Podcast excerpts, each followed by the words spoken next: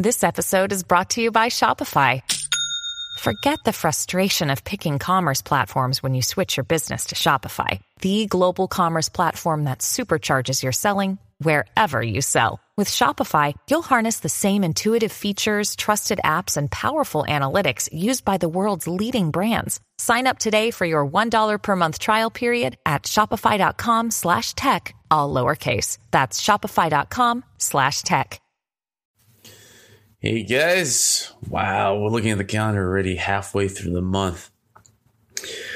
Hoping everyone out there is having a great start to the year 2020. A lot of people out there already talking about how 2020 is the year of visual acuity, of focusing on yourself and not just be like every other year, really evolve as a person. So, starting off this podcast with some minor announcements, I want to uh, speak to a lot of people through the podcast, through Game School Online, from time to time have reached out to me personally, asking for some career coaching, either through schooling, either uh, recently, a lot of professionals wanting to move up the, the social ladder at work um, talking about going to freelancing or creating their own business. So uh, I'm kind of announcing now that I'm opening up orientation. So this is a 15 minute orientation to talk about how I can be helpful to you in career coaching. So if you go over to patreon.com forward slash blue champs, I am opening up some spots, very limited as my schedule is getting pretty busy these days to kind of help you through your journey. Um, whether you are trying to get some ideas on what to do next within your career, some advice when it comes to marketing or uh, business strategies. I'm dedicating time aside to help you through that. But before I ask you to spend any money, I highly encourage you guys to kind of send me a message through info at gamedevunchained.com and let me know if, how we can set up an appointment so I can talk to you personally of how I can be helpful. Aside from that, what I'm going to do from time to time, just to kind of change the format a bit, there's a lot of cool emails, messages that you guys would send talking about uh, just how the podcasts have helped you through your journey of becoming and winning at game development. So I'm going to start reading some of these on the air because I feel like a lot of these topics kind of cover everyone's concern. I think everybody can find these relatable. And uh, I think by me answering them to you guys through the podcast, uh, it can help a lot of people as well who have the same questions. So this is from Russell. I'm going to give you some anonymity, anonymity, anonymity. I always have problem saying that. So the subject is a fork in the road. So it says, uh, "Hello, I'm just recently found your podcast. Went all the way back to the first episode in 2015 in search of advice about where to start. Thank you for that. That's pretty. Uh, it's always pretty crazy to kind of hear people starting from the first episode and working their way up. I haven't even done that. Uh, so I, I, thank you for the support. So uh, going back to the letter, I'm 18 years old, currently enrolled in my second semester at uh, a community college with plans to transfer to a university to study kinetic imaging, which is their name for animation. However, based on some of my own research, the words of a handful of game developers and trends that I've seen throughout history, I've begun to reconsider if the college route is the best route for me. In your first episode, you both, Larry and I, mentioned things about not wanting to spend so much time on your education, and it felt like my perspective was finally given a bit of actual validation. I actually spoke with a woman named uh, Kim in my previous semester. She had previously worked for a studio. I'm leaving some of these details out. I don't want to like oust anybody. Uh, do, doing character animations for the upcoming uh, game, which I'm obsessed with, both the game and the studio. I asked her how she got to where she was at, asked her for some advice regarding my own situation. In her response, she mentioned that the degree she obtained in film, if I remember correctly, was practically useless to her, but the experience of college had a positive impact on her life and career. She went on to provide links to programs like Blender, Autodesk Maya, Unity, and Unreal, as well as other several links to online sessions like the ones you talked about in your first episode that would teach people how to create animations and games. Overall, I got the impression she was trying to inform me of an alternative to college, and since then I've been thinking a lot about it in my current situation, I've lived almost an hour away from the college I attend, the same distance from my potential employers, and I've begun to think that the distance at which I live is making it difficult to get a job. My earn my family earns too much to receive aid from FAFSA, but too little to pay for college and out of pocket. I'm constantly told apply for scholarships. You're sure to get some grades as good as yours, but I've yet to find where I can get these scholarships from. In order to get into the college I plan to transfer to. I need to present a portfolio of 12 to 16 pieces of art, then attend a year long art foundation program before even getting into classes for kinetic imaging. What's worse, if I don't get accepted into VCU, the nearest colleges that offer any video game based curriculum cost twice as much or more. I would love to move in order to attend them between being a full time student, trying to find and keep a job, and having to keep up with the portfolio. I've begun to feel like my passions are being suffocated under an unreasonable heavy load. So I began to think, why not drop out of college? Why not get a full time job, save up to take these online classes to learn how to make games? I'll be done with the classes years before graduating from VCU with little, if any, debt, and I'll be able to devote so much more time toward things I'm passionate about. Everyone I've spoken to and described my idea to seems adamant that I continue on the college path, but the thing is, I'm more confident in my ability to become a great animator in my own time than I am in my ability to keep up with all these things in the university's time.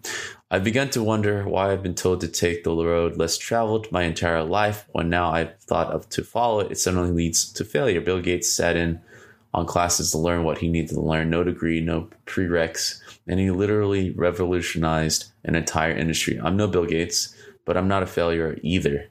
I understand the certainty of having a degree, I understand the benefits of the college experience, the network, and all those other things around. It just feels like I'm suffocating under stress. And all I can see at the end of it is a slip of paper and a lot of debt if I can reach the end.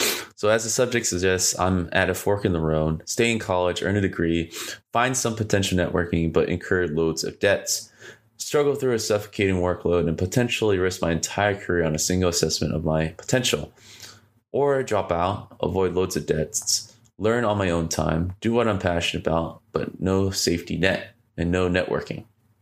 I'm inclined to believe that if I can provide my passion with my skills, a degree shouldn't matter, but in reality, I have no clue what's in store for me. Any bit of advice or guidance would help, will leave me ecstatic. I just feel very confused and uncertain where to go right now, but whatever conclusion I come to, I want to be certain that it's right and follow through it. Thank you for taking the time to read this.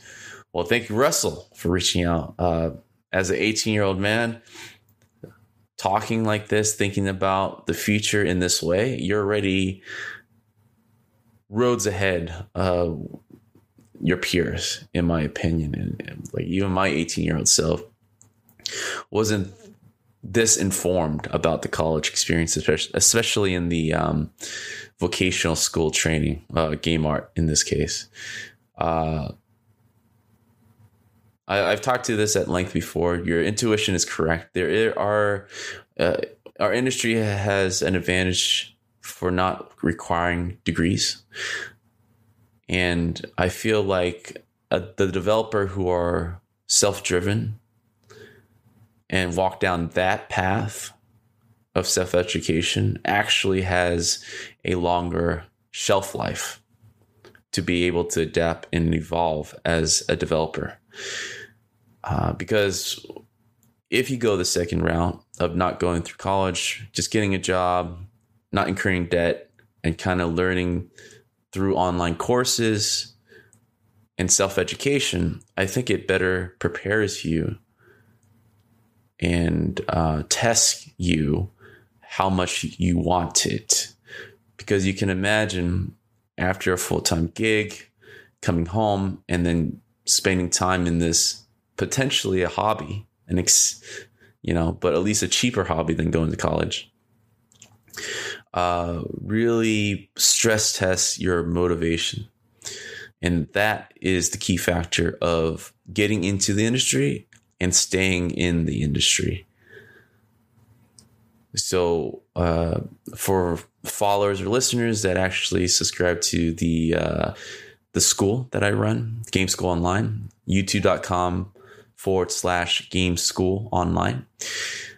I do a video podcast series on uh, interviewing developers, artists that uh, kind of break down their techniques. But lately, I've been kind of reaching out to Eastern European artists.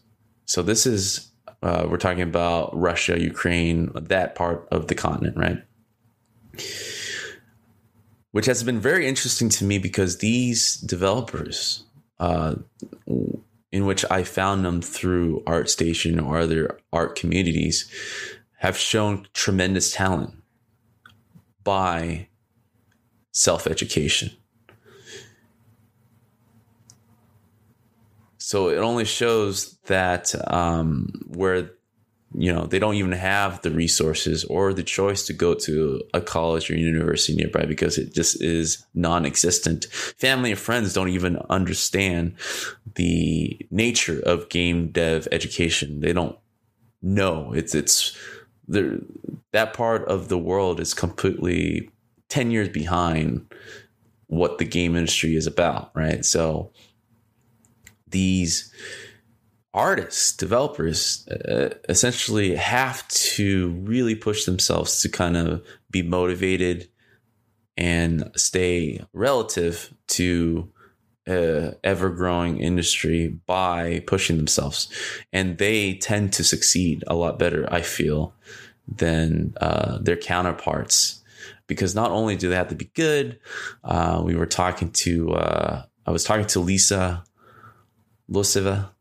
Uh, she was sharing me, and this is something I didn't know. Like the visa part of it uh, does require like a degree education, but the job place doesn't in the states, for example, right? But because the government um, only wants the best of the best, and why that person in particular that's applying for the visa is the uh, the only candidate possible for this company to, to kind of even sponsor them uh, college degree is the standard. So if you are unfortunately um, immigrating from a different country in the Western countries for game development, there is a requirement there that you have to have a formal education and go to college degree. But within the states, uh, that is not necessary.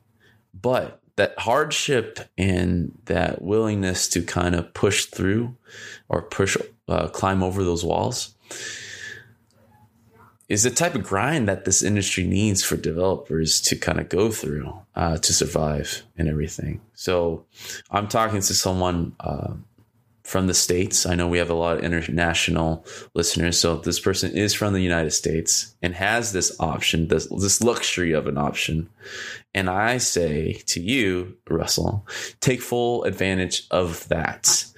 Um, if you have the perseverance and it sounds like you're a bright young man and are already thinking like this, and well, you found Game Dev Unchained, so you're already light years ahead. You should definitely consider online resources, alternatives to kind of focus your education. These accredited schools, you actually have to take a lot of fluff, a lot of courses and classes that uh, have no relation into your focus, right? Into your career. So you're wasting a lot of money, a lot of time actually. The networking again is is monumental, sure. I mean, I, I still look fondly back on my vocational school training and made so much so many friends from that that I have no choice but to accept that that is the the benefit, right? But really, if I had the education that I have now in terms of how to get training from awesome mentors and and have the resources to understand how to piece together my own education, I would. Yeah, if I if I knew what I knew, but I don't. Not at least back then. So uh yeah, take full advantage, man. If you have that option and if you have the luxury to kind of even take that option, it's much better for you to do it that way and and come out of it either super passionate still about game development or not at all finding yourself rather spending your extra time after work doing something else. At least you won't be over 100k in debt right? You you'll have a better start in your adult life by not having all that baggage. So yeah thank you again for writing in. Uh, anybody else uh, I, you know, I love reading these. I, I do get them a lot on occasion, but I'm going to start reading these uh, before an episode. I think it'd be very helpful to kind of share the questions and answers um, that I feel like a lot of people can relate to. Uh, coincidentally, this is our next goal on the Patreon thing. I'm, I'm kind of trying to kind of get like a, a voice recorder on the website so that not only am I going to be reading these letters, which is fine, I would love to have a call in for listeners. Uh, not just for me to answer, but at the end of each episode, I would like to have our guests kind of chime in with their helpful advice uh, and then play your voice on the air. So this is our next immediate goal. We're pretty close actually. So if you want to give any support and uh, help me reach this goal for the podcast, go to patreon.com forward slash blue champs. And uh, in addition, get the Life Unchained. I know there's a lot of questions about uh, where's Larry at. I mean, that's unavoidable. Not ready to kind of share things publicly yet kind of waiting for the right timing for that.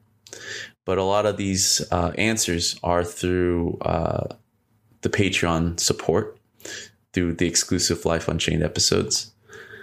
So feel free to go over there and check it out. All right. Uh, so this episode is a gdux.me talk that happened in uh, June of last year, 2019 a returning favorite, Richard Lico, talking about his turbulent roller coaster career and how it has been helpful for him to kind of stay on his toes and leverage everything.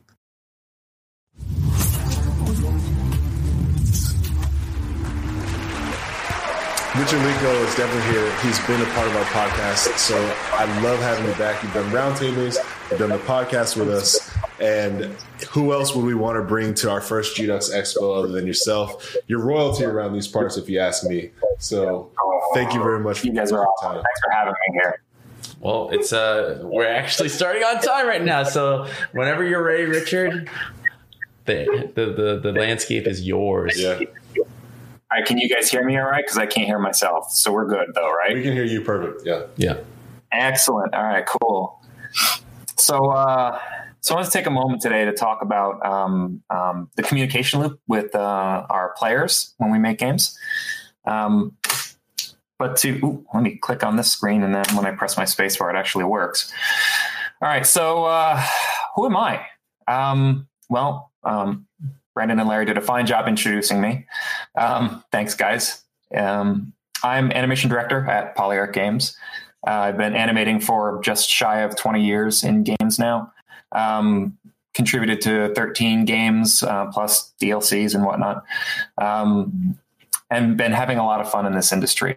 Um, I never thought I'd see the day where I got to be the old man, but I, I think I'm getting there sooner than I had planned. Um, and I got to work on all these cool games here. So uh, um, let's see. I just got to move this real quick. Okay, so building a better communication loop by connecting with players over shared life experiences. It's it's the title of this, and it's it's a long title and quite a mouthful.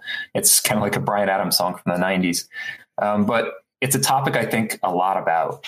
Um, well, as as game developers, I'm sure we're not alone. Um, we all do, but events in my life over the last few years have really forced me to, to focus on this topic and see things from a different perspective.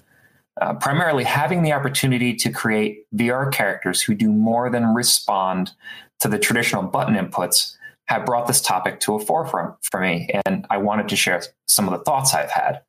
Um, perhaps if I'm lucky, maybe even inspire some people along the way. Uh, that's why we're here, right? So, uh, this is about us, the developers, and our relationship with our players. Um, so, traditional entertainment um, mediums such as film, books, music, illustrations, they're they're a passive media. They're a passive entertainment, meaning the user's interactions aren't necessary to enjoy the entertainment itself. This means that us game developers, we need to see things a little differently. When a player presses the A button on a Famicom controller here, there's an opportunity for us. Not only are we communicating our designs, our, our intentions, our art, our stories, our, our creations, players are communicating back to us. They're giving us the opportunity to get their input, their opinions, their intent. So a press of a button is a conviction. They're opening themselves up to us, right? Now, I know I'm not saying anything revolutionary here. We kind of all know this as game developers. We may not all realize just how powerful this interactivity is when using this communication loop to leverage the player's emotions. So you see, up until the last decade or so, gaming has has been in its conceptual phase meaning game evolution of the past consisted of simple advancements like making a sprite look like a human or making a floor look like a floor. Essentially, advancements were about the technology itself. What can we do with new hardware X that we, we couldn't do before? So, much like early film was centered around the gag as the primary means of entertainment, early games were primarily a test of, of skill most games revolved around a score or the notion of completion. It wasn't until somewhat recently that games began to focus on a more wider range of human emotions. So it's not a language we have a ton of experience in. Passive media has been around a lot longer than games. So film directors, musicians, painters, um, Rihanna, who gave a great talk on this, they all have a longer history of eliciting emotion from their audience. Yet many of us have roots in these other forms of entertainment. So it's natural for us to leverage that knowledge as we move to game development. But since those other forms of entertainment don't have the same interactivity as games, we often rely on non interactive, linear time to draw emotions from our players. This is why games trying to tackle more complex emotions will often rely on sweeping cinematic scenes, for example. Now, Film is often referred to as one of, if not the biggest influence on game development. And oftentimes, when people dissect a film, they'll talk about the story. The story in Avengers Endgame is about the snap heard around the world and the following events. But let me ask this question What makes a good story? Is it, is it really the event progression? You see, emotions are a fairly abstract concept which are actually quite difficult to describe. If I were to say a particular film has emotions, you'd likely be confused by my statement unless I was talking about inside out here. The English language has no word to define a sequential set of emotions centered around events, at least none that I'm aware of. So when I talk about the word story, from here on out, I'm referring to that set of emotions centered around events more so than the events themselves. Yet, oftentimes, when, when people think of the word story, they'll often think of events, and rightfully so. If you look up the synopsis for the Neverending Story, it begins by describing events as on his way to school, Bastian ducks into the bookstore to avoid bullies, sneaking away with a book called The Neverending Story. Bastian begins reading it in the school attic, and it keeps going. But for those of you who've seen the film, you'll likely think of this scene. Or maybe this scene. Or this scene. I mean, I don't know about you guys, but uh, this scene here had me bawling as a kid. And each of these scenes is about stirring emotion in the audience. And even though it's important for a story to provide a framework of events, the real guts of a story is your emotional reaction to those events, right? And game development is really no different. Like when most developers mention the word story, it's usually in the context of describing events, but with the added element of player communication. So in this scene here, some may say that the story is about a fallen ship which drops off a devil walker to engage the player. I believe the story is about a sense of dread, the delivery of a threat, the anticipation of a great battle, and eventual feeling of accomplishment or the frustration of defeat, if you're me. Um, but this is just one example of a, of a basic story in games. Um, stories can actually take on lots of different forms. So, at its most basic level, a game is really just a set of rules and an input venue for players to manipulate those rules. You know, board games, video games, sports, even um, a, a crossword puzzle in the Sunday paper, they're, they're all games.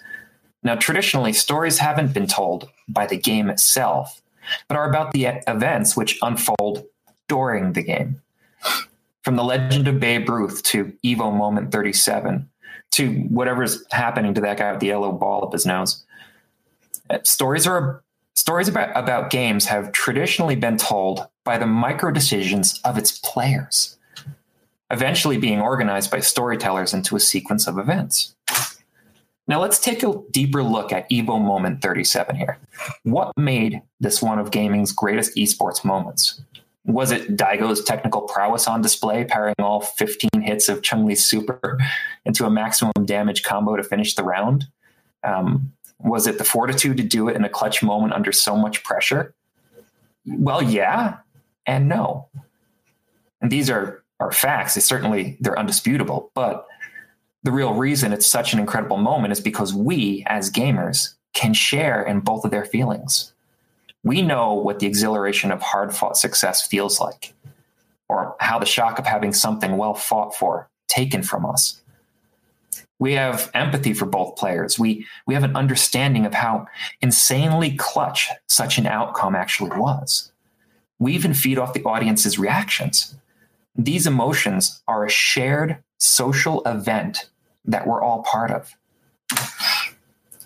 Now, given the rise of social media and streaming, many stories are, are being made every day within the confines of Fortnite and other hot multiplayer games. And it's not just the events inside the games themselves catching our attention. It's the stories about the very personalities of the streamers. The things that they say or do in and outside the games are our stories. When our favorite streamer suffers a horrible breakup and then you watch him crush his opponents in Fortnite, you're not just seeing him win, you're feeling his anguish because we've all been there. But not all games are built around the player's actions being the story. God of War, for example, is about Kratos, an antihero once guided by pure rage, now needing to move past that so he may raise his son who knows nothing of his past. And it takes place in a world meant to make the player feel small.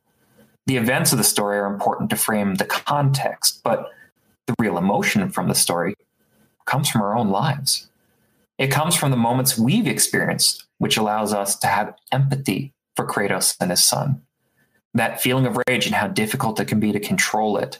That sense of responsibility towards someone who depends on you. When I had kids, it makes a big difference in your life. The shame we all feel for dumb things in our past and the, the real genuine fe- fear that people we love may judge us harshly for them. The Last of Us is about surviving the zombie apocalypse and shotgunning clickers, isn't it? Well, at least on the surface, it is. I mean, it's really actually about puberty and the death of loved ones and family bonds and the dangers of having hope and seeing it crushed. It's about the moments when Ellie loses herself in rage and Joel tries to hold her close to remind her that she's not alone. Again, it's about us. We all know what it feels like to lose someone close to us to, to feel hope and, and have it crushed, um, to turn to family in times of need. You know, The Last of Us reminds us how cold the wet air in the fall can actually feel, or, or how majestic a giraffe can be up close. And Naughty Dog plays on our empathy and reminds us of our own humanity. And even games that seem like they're made to embody the essence of fun can have an emotional component to them. Like Insomniac's Spider Man really makes you feel like you're Spider Man Sure, there are emotional moments and some weighty topics and even a, an unexpected death in the game.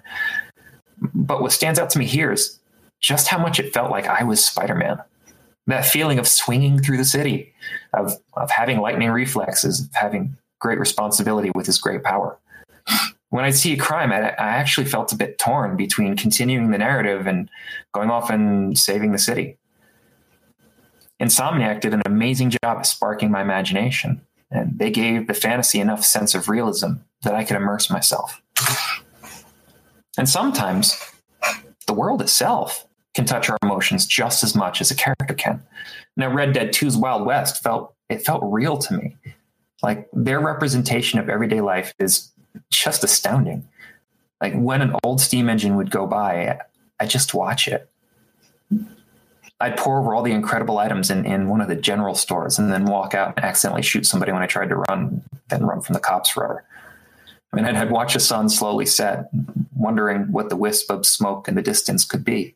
I'd practically feel the heat while standing in the sunshine in a field of wheat, or feel the chill of the cold when Dutch's gang were holed up in the start of the game, or smell a campfire as I listened to some drunk fool sing before passing out not only because of the artistry of the game, which was amazing, but because of my own life experiences.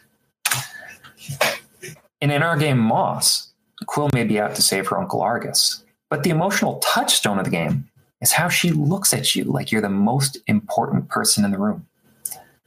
How she'll react to moments of gameplay and share her feelings with you. How she'll show vulnerability by allowing you to pet her, or show excitement by asking asking you for a high five, or feel the adrenaline rush of a difficult battle invented by kicking a dead snake, something you wish you could do in that moment. It's feeling a co presence inside a VR world that feels alive. It's the same feeling you get from your everyday life. Like it's that sense of familiarity, but in this fantasy setting.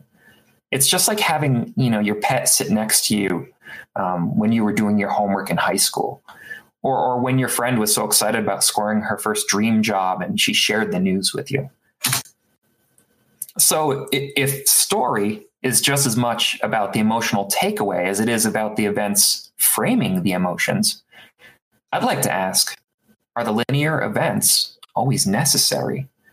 And if the answer to that is no, it seems they may not always be, then what type of content should we be authoring to drive this emotional reaction in lieu of the standard linear narrative approach when long cinematics and expensive storytelling are not ideal. So, to answer that, uh, to frame some things here, this industry has a wealth of varied perspectives, and we each see the world from our own unique lens. So, my approach to answer this question is an amalgamation of my experiences and, and my priorities. Uh, I'm lucky enough to see the world through the lens of animation. Uh, the definition of animation really says it all. Animation, a noun, the state of being full of life or vigor. The English, the English adjective an, animate, meaning alive, comes from the Latin verb animare, meaning to give life to. That's from the Webster's Dictionary. And it's important to drive this home. Animation is the art of bringing things to life. Now, being an animator is a constant reminder to dissect life, to consider not just the way a person walks, but how humanity has even evolved to a bipedal stance, how the walk being observed tells a story of that person. We observe which leg bears more weight and how the body behaves when shifting back and forth. We look for markers that may betray a person's thoughts or how confident does this walk even look? Who's the guy in the white pants? Are they sad, happy, scared, nervous? We look for variations in the steps that may denote a medical history. We wonder where they're going or where they've come from, and this this is just a walk. Although the observation of life primarily re- refers to living beings, this also applies to the world which supports life. Things like physics, where a walk can be described as a control fall governed by gravity and friction. We're aware of anthropomorphic projections of the inanimate. That car looks like it's smiling at me. We assign personality to simple things like the way a ball bounces or the way a sock looks like on our hands and how insanely hilarious it can be to us. Everything's alive and everything has a story. All of this observation comes from our life experiences. And even though we all see things in our own way, we all share common life experiences. We all have birthdays and listen to music. We all know the taste of our favorite meal by heart. We all suffer through the common cold. We often get a whiff of a ghostly smell that reminds us of our childhood. We all pay taxes. We all have fingernails. Essentially, we all have a lot of common ground here, details which we may never even think about, but are acutely aware of on a social level. It's what made the Seinfeld show so incredible. And we all get that that we all get angry and find humor in life's absurdities, and and we can all relate. Yet, our reactions to each of these things are unique to us. A child may love having their eighth birthday with all the cake, friends, and presents, while someone turning 98 may, may lament their youth and choose to get shit faced. Our context and experience, they differentiate us all. Some things that have um, that have shaped my life are my childhood time spent with my grandfather, uh, watching cars go by, waiting for the train to rumble through town. It was working in my high school job at Chicken Delight in Hillsdale, New Jersey. It was playing Street Fighter II in the back of a musty old comic book store called the Paperback Exchange in Pearl River, New York. It was seeing Toy Story for the first time as an impressionable SCAD student. That feeling I got when I shipped my first game, or when my first child was born, or my first date with my spouse. The excruciating sadness I felt when my sister died, and the phone call I made to inform my mom it was the paralyzing fear I felt being up on stage at GDC for the first time and the, the bronchitis I had my second time. It was joining a startup with friends and, and no income in those early days. It was hearing my daughter tell me about her unicorn yesterday.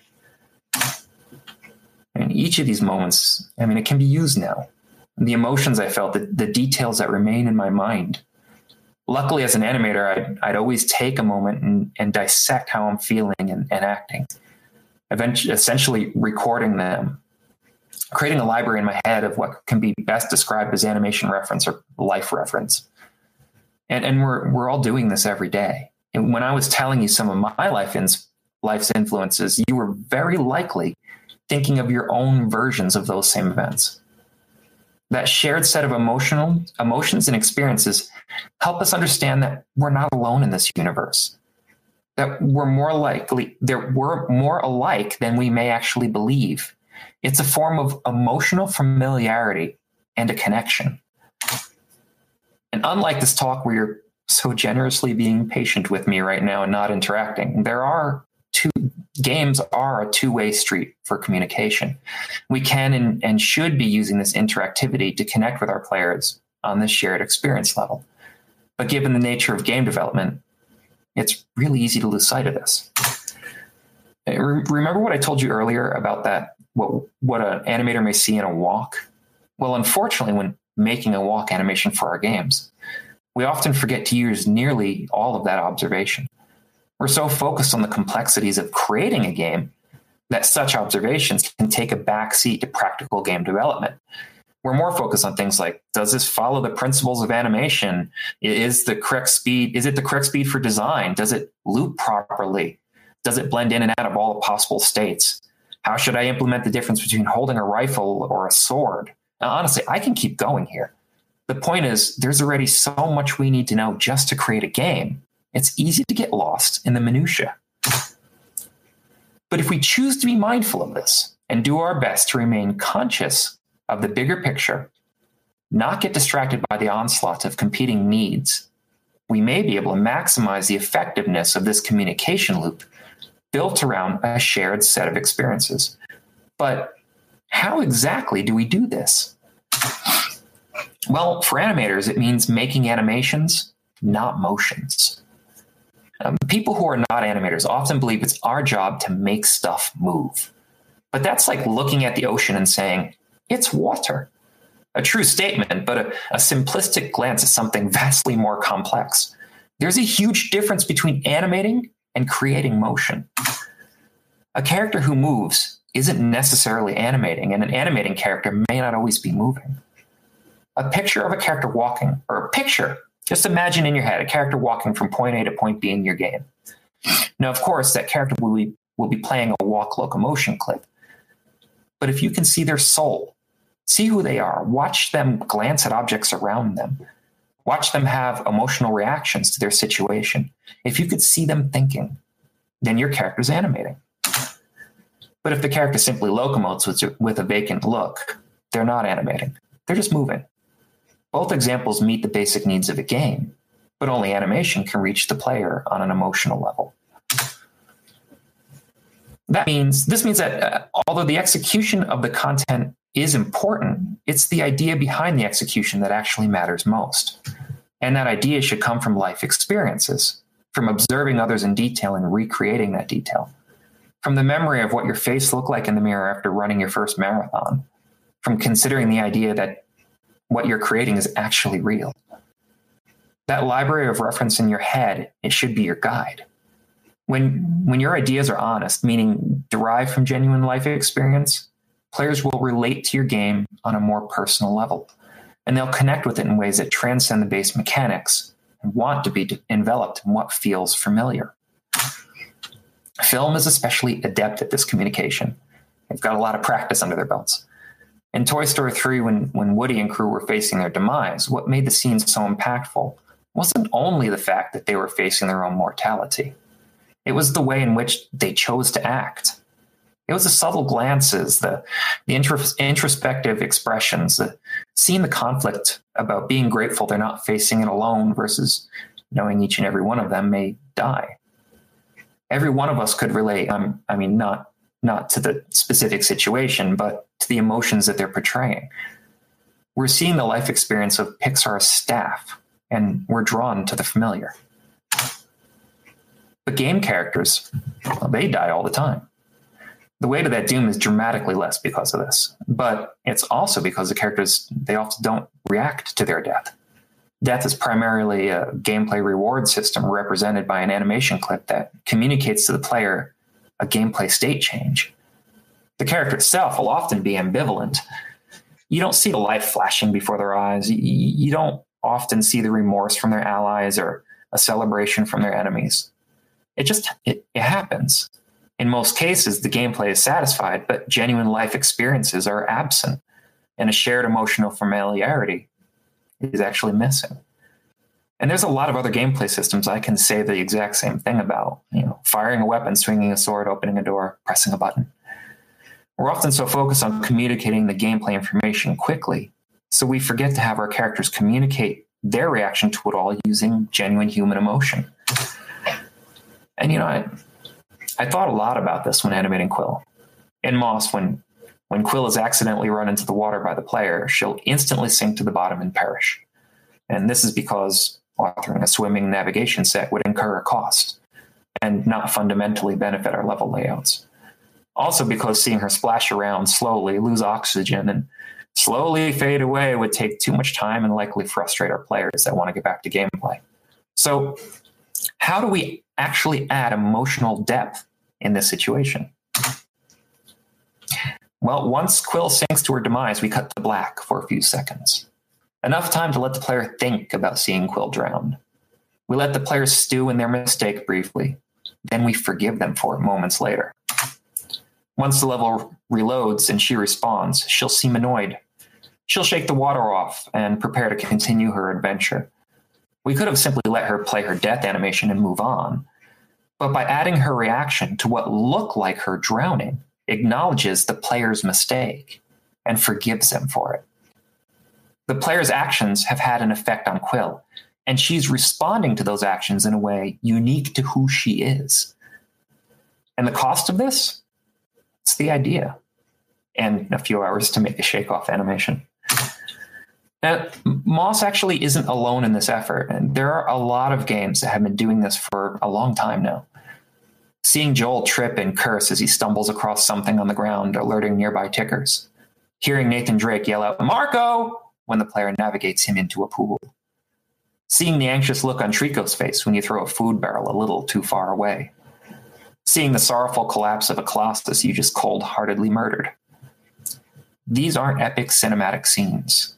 They're not branching narrative choices, not dialogue trees. They're reactions to player inputs. They tell a meaningful story in ways that resonate with players because of that interactivity and an honest character portrayal. So, one last story here. Um, during development of Moss, uh, one of our engineers, Chad, wanted to implement a memory system for Quill. Um, she'd she'd keep a tally of specific actions the player would make, things like number of deaths in a single room. The idea was that we could use that data to alter her reactions to player choices as the game progressed and capture all vast amounts of data that we can hopefully use later. A brilliant idea we, we really never had the time to support with content, except on one occasion. Chad and I made it so when Quill died numerous times in a single room, on her fourth respawn, she'd play this animation. One night, our creative director Danny managed to trigger it. He got he got pissed at her, like full on negative reaction, pissed at this fictional character. He came in the next day and told me that he and Quill got into a fight, that she was mad at him for killing her, and and he felt chastised. We actually took that response out because we didn't want Quill making our players feel bad. But the fact that Danny even felt chastised, that his mistakes and her calling him out on it could elicit such an emotional response, means that the interactivity itself is an incredibly powerful tool. My dog is going nuts upstairs. He hears a truck outside. Anyway, it's because we're including the player's actions in our story that allowed him to feel that way. So, by adding honest reactions to gameplay inputs, referencing shared emotional experiences, we're building a better communication loop. At least that's how I see it from my perspective.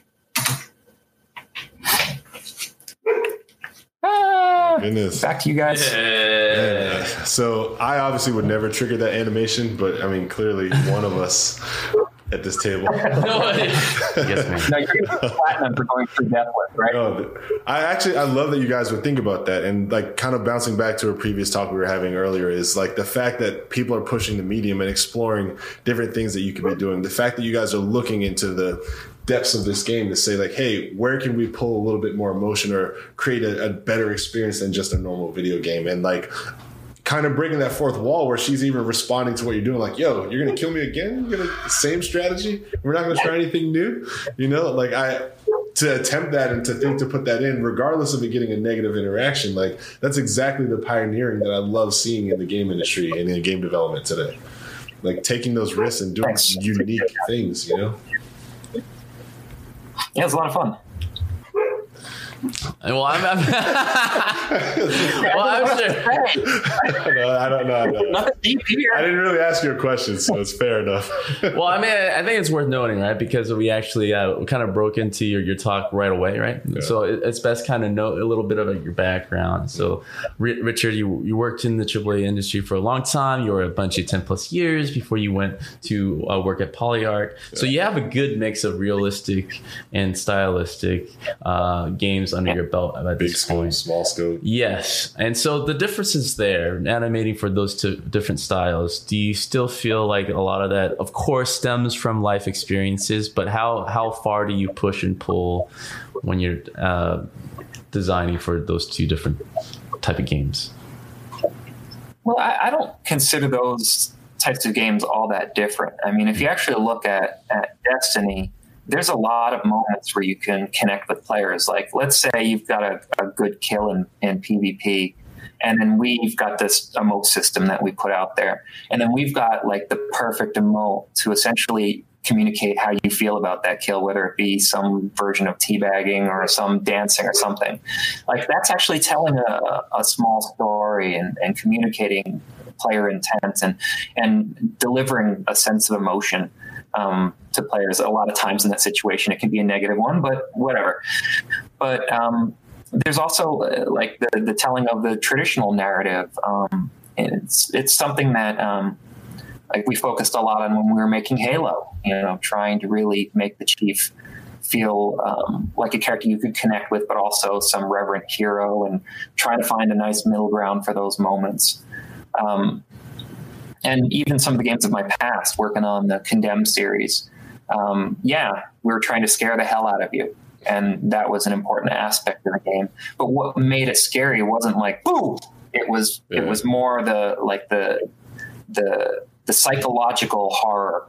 Like there was a moment where, and I had nothing to do with this, but I thought our designers were fucking brilliant with this. So, um, where you were walking down this hallway, and then some mannequins would appear behind you, and you'd turn and look, and you'd see the mannequin, and then you'd turn back around, and then there would be another one in front of you, and then you turn back around again, and now there's like four of them behind you, oh. and they didn't do anything. kind of like just a hallucina- hallucination, but oh, it really affected people. Yeah. And it was the psychological horror. It was it was connecting with people's emotions. It wasn't just you know the story of blood dripping down a wall or something. Yeah, and you only get so many jump scares, uh, jump scares anyway. So like clearly you can't use that as your primary yeah. vehicle. But any movie you've seen, any, and I'm not going to give you a class on horror, but I just love that like if I show that there's a threat, you can hear the threat, you can yeah. smell the threat, you can almost feel it, mm-hmm. but it's just not attacking you or not with you yet. Mm-hmm. Like prolonging that period of time is like mm-hmm. my favorite part about any sort of scary experience. It's like, oh my God, when? I like, I know it's coming. Yeah. I know, but when? And like, please just tell me, oh my, oh, you got me. You know what I mean? Like, mm-hmm. that's, that's that's my go-to at least when I'm doing horror stuff is I try to just I just I just prolong it as long as possible until you're almost like pissed off that I've done it and then I mm-hmm. smack you with it real quick. Yeah, and uh, no innuendo whatsoever. well, I mean, Richard, obviously we we've been we, having you on the podcast a few times. We have actually a lot of new viewers here who, who are barely getting to know us. So. uh we probably covered this question before, but at least it's worth noting again. Uh, you you went from a pretty nice stability before jumping on to work with a passion project, essentially, right? With a, a team full of uh, yeah. like-minded colleagues at a pretty later in your career, right? Which is probably the scariest time to do it. Uh, can you kind of walk us through that a little bit um, of that decision making of, of finally doing this? Because I think for all game developers out there, especially ones that have been in the industry for so long, veterans, always want to make this jump, but have a thousand reasons why they don't, right? and that often kills their desire to even do so. So, uh, if you mind kind of sharing your own experience in that, I think that would be very helpful and insightful.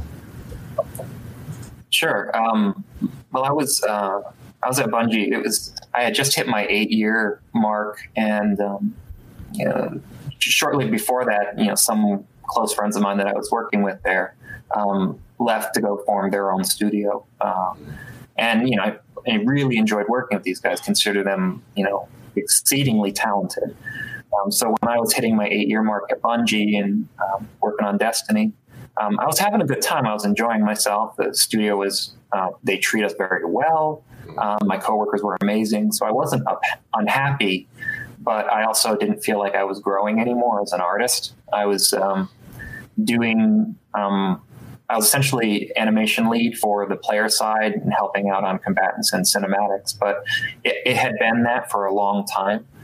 And um, growing in the studio meant um, leaving animation behind and taking on more management and, and more um, um, meetings. So it was either continue to do what I was doing or stop doing what I loved doing. And I didn't see either option as being reasonable. So um, when those guys left and they were starting their own studio, you know, we kept talking and they're like, you want to join us? So, you know, I took a look at my bank account first and um, the real decision. I wanted to see if I could afford to do that, and then um, had a had a very heart to heart talk with my spouse about what that meant, and we decided that um, that it was worth it because uh, we didn't. It came down to not wanting to have that question in my head of what if, like what if I would have done it. You know, like I, I, I wanted to answer that question because I knew that if it didn't work out, you know, as long as I don't burn a bridge with Bungie, who was amazing, I can always go back or maybe find something else. Who knows? But um, I didn't want to miss that chance. So when I joined, even though I wasn't for the first three or so months, we weren't earning an income. There was no income. Um, I was enjoying the hell out of it because it was the creative freedom. I got to make all the decisions. I got to um, do whatever I wanted, and it was just a select few of us with our own necks on the line. So um, I got to be mad at my mistakes and my mistakes only, which was awesome. Mm-hmm.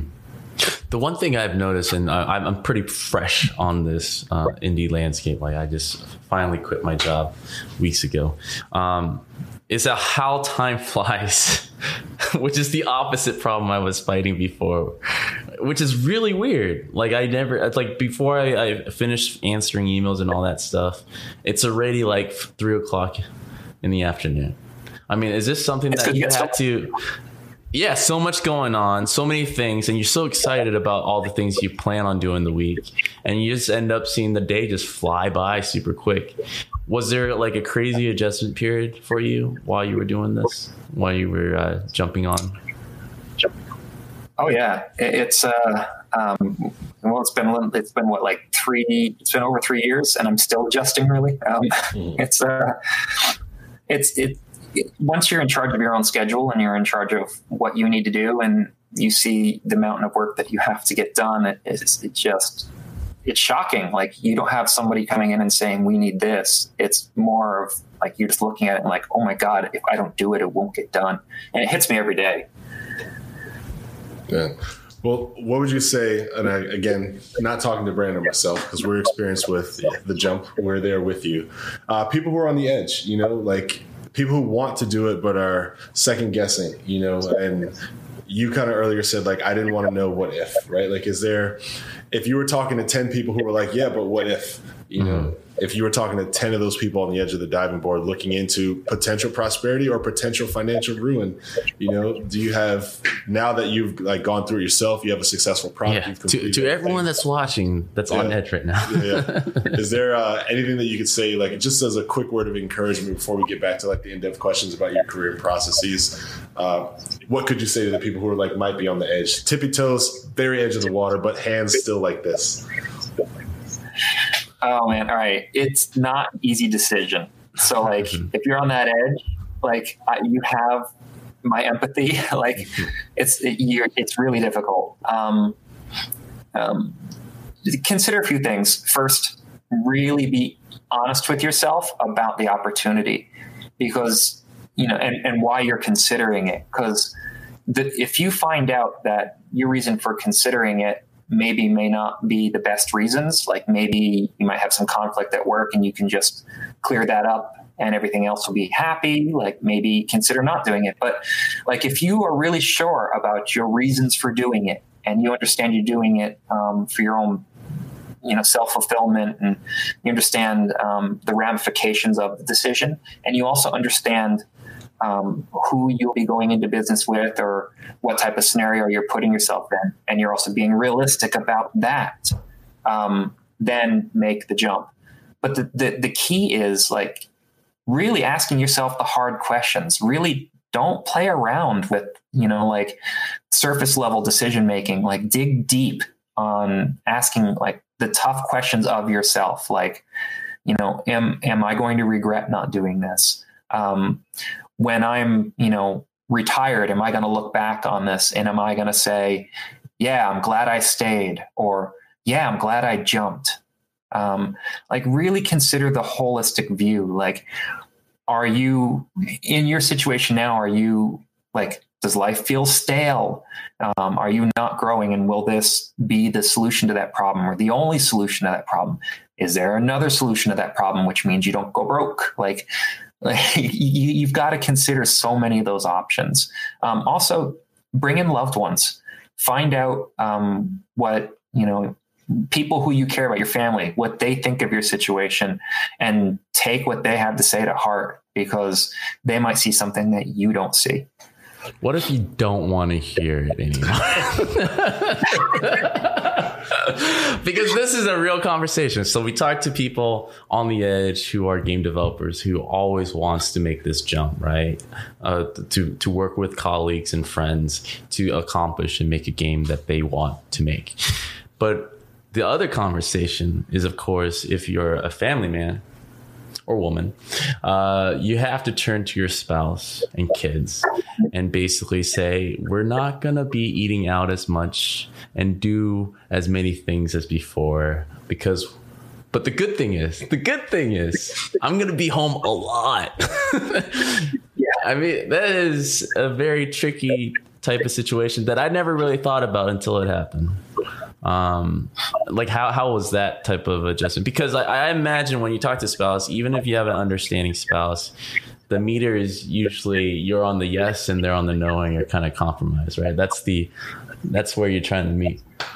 Um, I'm sure. Yeah, I think in my situation, yeah, my spouse was was really like she was right on the fence with me. So she wasn't the firm no, don't do it, um, okay. which is amazing. Like mm. I, I, found a, a great wife, yeah. um, keeper. Yeah. Uh, so with her, it was really just a very pragmatic discussion, which I think made things a lot easier to to work through some hard topics. Um, but the the thing about my kids, that's that was the hardest part for me because I didn't I, you know, I didn't want to be like, I'm, I'm sorry, honey, um, you can't go to college. Daddy made a, a shitty decision. like yeah. that, that's not the, the type of message I want to send them. So, so, you know, I had to make sure that, you know, like in my son's case, because my son's about to go to college, he's of the age, mm. I had enough put away for him that, you know, with some scholarships and a little bit of financial aid, he can go to college, but I've got it primarily covered. Right. Oh, and then my, my girls are young enough to where I don't have to worry about that for another 15 years. Mm-hmm. So, you know, the timing was important because, you know, my son's covered, but can I, you know, if this is a mistake, can I recover in time to build up a college fund for them? Mm-hmm. But I, I also didn't want to send the message to them that um, you capitulate. You know, like I wanted them to see that that daddy was willing to take some risks for his dream and that daddy was willing to work his an ass off to make it happen. And like it, it's a good parenting technique too. Mm. Um, because if they would have saw me just stay comfortable at my job for the money, I mean, yeah, that's certainly the responsible thing to do in a lot of cases. And I think there's nothing wrong with that decision. And if I would have made it, it probably would have been a, just an equally good decision, but a completely different lesson. And I think that, you know, the lesson I grew up with was don't do the risky things. But the lesson I want to teach my kids is more of the evaluate the risky thing and really make sure it's, it's okay, and then don't be afraid of it. Right.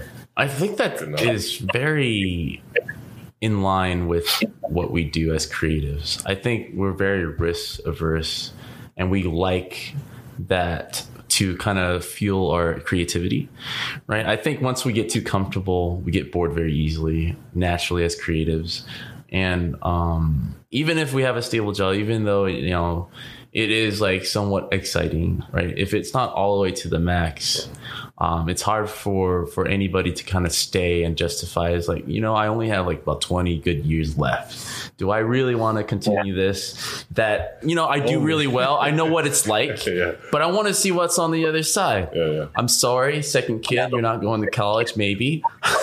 But you're yeah. yeah you're putting it all on the table. It's like but but but daddy seven or nothing but daddy is making some life decisions right now that might affect you. But it's true I, I think if anything, what we've learned, at least through the podcast and every business ventures we've had ever since moving away from AAA, uh, or even juggling AAA at the same time, is that like the opportunities that open up that we didn't even know was there uh, has been so ex- much exciting, uh, and and, and we, have learned so much from that in the same span of time that we spent in our career in our cozy job, which is something that I think a lot of developers out there don't realize. Where um, if they're sitting behind the desk and they're earning a good living and their game is somewhat you know exciting mm. that, that that there's a whole world for game developers out there that's opening up yeah. that they're closing themselves up to I, and I, i'll just jump in real quick i think that if you can afford to be comfortable in your job and you like just having your responsibilities, like you've got stuff on the side, you get your 401k, and it's like, you know what, I like, I go to work, I do X, Y, and Z, and I go home, I have time with my family and kids. Cool, like that works for you. I just would say if you are not well off enough that you can afford to be comfortable in that way, you should keep your feelers out there and looking for things that you can do to multitask, maximize or leverage yourself in a way to get more resources or to do something on the side that just makes it a little easier in the event that your comfort gets taken from you Right. because the necktie decides that your your department's not necessary yes. anymore. Yes. It is an at will employment. I mean, that's the thing that is the first contract that you sign, and it's supposedly to protect. We can fire you before the ink We'll is dry. But it's true. It's like just like any job, there is risk, and uh, even if you do go indie, there's huge amount of risk with that, right? Obviously, as Richard has talked about, you're you're pretty much out there on your own. But the cool thing about that, that I think pushes you to really have your uh, armor slowly being built, is that you are 100% in control of your failures and successes. I feel like that is a lot more true when you're just out there um, doing your thing. But we have a. Yeah, it's, it's, Oh, sorry. it's nice risk. Sorry, go ahead. I think I got a question from the Twitch audience I'd like to ask. Um, Mr. Pure Evil comes back again. I actually don't know the sex, gender, so I'm actually, I'm not going to assume. Okay. So I'll just say Pure Evil. Question is, you talked a lot about animation supporting player interaction. How would you integrate UI into that same process of telling the story, as it seems inherently unimmersive element in games? Oh, you got to ask a UI guy that. I'm an. I got my. You, you turn UI off. That's the answer. so it doesn't get away of my animation. Click down. Click down, turn off. Oh, Yeah. that's funny. But it's true. Uh, I think a lot of viewers out there get confused with a lot of uh, disciplines being crossover, which is actually a good lead up to my next question. It's like how much uh, other things you have to do besides animating now? Because I'm assuming Oh, God, you're uh, How many hats do you at wear least, yeah. What are you talking about? I don't know. I mean, that's Um, yeah, no, I, I do rigging now, which which um, I'm learning a lot, and I learned how much I didn't actually know when I started this. Um, I'm doing uh, a lot of the in-game setup now. I'm learning a lot of blueprint in Unreal. Um, I, I did some modeling for Moss, like I modeled the the deer and a bunch of the bugs, um, at least the first pass on the deer. Um, trying to learn some texture mapping and all that kind of stuff inside of Unreal. Um, I'm still not good at that at all. Um, my plan is to do some effects and some uh, um, scripting in, in Unreal next. It, it's it's awesome. Like I love every minute of it all. So clearly, your next step is your own company, one man band, because you said everything pretty much. You got blueprint, you got rigging. I don't think I heard sound design, so you still might need to work with a sound designer. yeah. I oh, how I'm much- triggering animations off of sound cues. Triggering That's cool. Oh, see, see? The more I talk, the more I start to discover what your next steps are. I love that conversation. It's like, can you do this for me? So, well, trick your own animation. Just go ahead, and trigger it off. Oh man! Yeah. Well, Rich, uh, we've had you on the podcast. Now we've officially had you on GDucks. Thank you so much for setting aside some time to help us do this. Um, we really appreciate you being here, man, and supporting what we do. You know, we always support you and what you do. So I definitely want to tell the audience, like, just go check out their game, go check out their company. Uh, I don't want to brag for you. If you want to take a minute or two to brag on your own behalf, uh, how people can follow you, what they can look forward to coming from you before we transition and say goodbye, good sir. Ah, okay. Um, well, uh, you follow me on Twitter at Fufnu, uh, or you could follow the uh, Polyarc Twitter account, which usually broadcasts way more than I do, at uh, Games. Um, and if you uh, if you guys have uh, Oculus Quest or any other VR headsets, um, we recently released an update to Moss called Twilight Garden, um, and that's for Oculus Quest right now, and then we'll be out on all other headsets in June. Um, some of the new things we're doing is uh, we've got a, a Toad character in there that actually interacts with you on a, an emotional level, so it's a very relevant character to this talk that I just gave. And then um, I did a whole new uh, revision of the combat set for Quill, so she's got a new weapon and a completely revamped old weapon set. So give it a try, have some fun. Uh, I wish we would have put some more enemies in there, but eh, maybe in the future. All right. Oh, Mr. Lico, I thank you for your time. Um, Brandon's calling. Uh, thank you guys. It's, it's it's a real pleasure being here with you guys, and thanks for having me out on your inaugural debut here. It's it's really an honor to be a part of this. Man, the honor's all ours. Trust me. you, your life is great. We're like, hey, can we convince enough people to try this with us? so we appreciate you taking that risk.